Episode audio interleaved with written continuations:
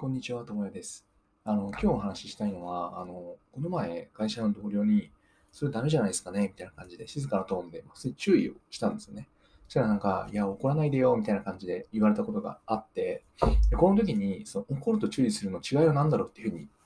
思ったんですよ。なんか違和感があって、それ僕は感情をぶつけていたわけではないんですよね。ついその出来事に対して、あ、それまずいんじゃないですかっていうふうに伝えただけなんですよ。なんですけど、怒らないでよっていうふうに言われたときに、まず怒っていないのと、その質問の仕方はおかしくないかみたいな風にも思ったんですよね。なんか、なんか話がなんかずれるな、みたいな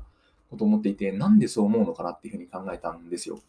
多分これって、その根拠としては、多分、その、怒ることであったり注意するっていうことの定義が不明確だからなんじゃないかなと思っていて、で何で区別するべきなのか、似てると思うんですよ。注意すると怒るって、なんか似てますけど、でも違うものだと思うんですよね。何で分けるかっていうと、僕は、まあ、普通にエネルギーの大小で分けると結構分かりやすいんじゃないかなって思うんですよね。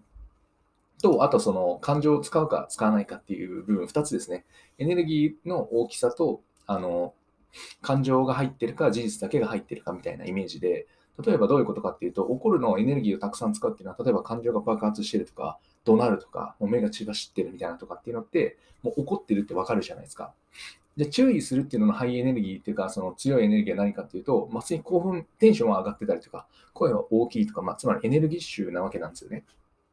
で、逆に、その、少ないエネルギーで言うと、怒るっていうのは、その不満げだったりとか、不機嫌だったりみたいな、ちょっと不機嫌もいますよね、とかっていうのが起こるかなと。で、注意するっていうのは冷静だったり落ち着いていて、みたいな、その小さくこあの説明するみたいな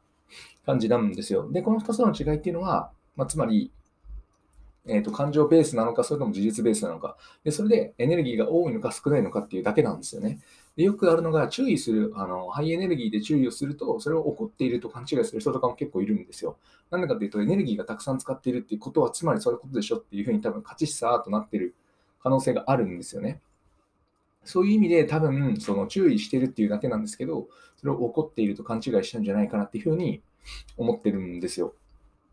まあ、多分、この今言った説明が正しいとは思わないですけど、そういうふうに分けてみると結構分かりやすいというか、さっきみたいに普通に僕はローエネルギーの注意するだったんですけど、それがローエネルギーの怒るだと思われた、不満げだったりとか、不機嫌みたいな感じで思われてたのかなっていうふうに捉えることができるんですよね。なんで僕の言い方にも問題があったってことが分かるんですよ。そのもっと冷静に優しく言えたりとか、笑って言えたかもしれないじゃないですか。そうすれば怒ってるとは思われなかったとか、注意するっていうことは、あのエネルギーとその事実ベースであれば、それは注意するってことになるので、そっちに相手が思うように行動するべきだったんじゃないかなみたいなふうに考えることができるんですよね。でこれを考えていくと、多分最初の、その、それあれですよねっていうのも、その、解決できるというか、なんとなく気分はスッキリするんですよ。そうすることによって、あの、どっちを使うべきかっていうことも、今の話をすることによって、どっちを使うべきか。例えば、怒るタイミングも、まあ、あんまないと思うんです正直、なんで怒りを使って、あの、仕事したりとか、なんかその作業、行動するのかなみたいな思っちゃう部分はあるんですけど、まあ、たまに使えたりすることはあったりとか、怒りをうまく管理できない時っていうのはあるので、まあ、それは仕方ないとしても、基本は注意するっていうことに焦点を当てようというふうに考えられるじゃないですか。でじゃあ注意するときは何を大事にするべきかっていうと、エネルギー量と事実をちゃんと伝えられてるかっていうことなんで、まあ、そこを踏まえつつやっていくと、その怒ると注意するっていうことの違いをうまく把握できるんじゃないかなと思うので、ぜひその日々の生活で、まあ、あんまない、僕だけなのかもしれないですけど、まあ、たまに怒らないでよ、怒ってないのに怒らないでよっていうふうに言われることがあるので、まあ、そういう人は、あ、これはその、相手にとってはそういうふうな状況だと思われているんだなっていうことがあるんで、じゃあ自分は注意するっていう方向に進むには、どういうふうに相手に自分を見せればいいのかっていうことを考えられるきっかけになるんじゃないかなと思うので、ぜひ参考にしてみてもらえればなと思います。お話は以上です。ありがとうございました。ではまた。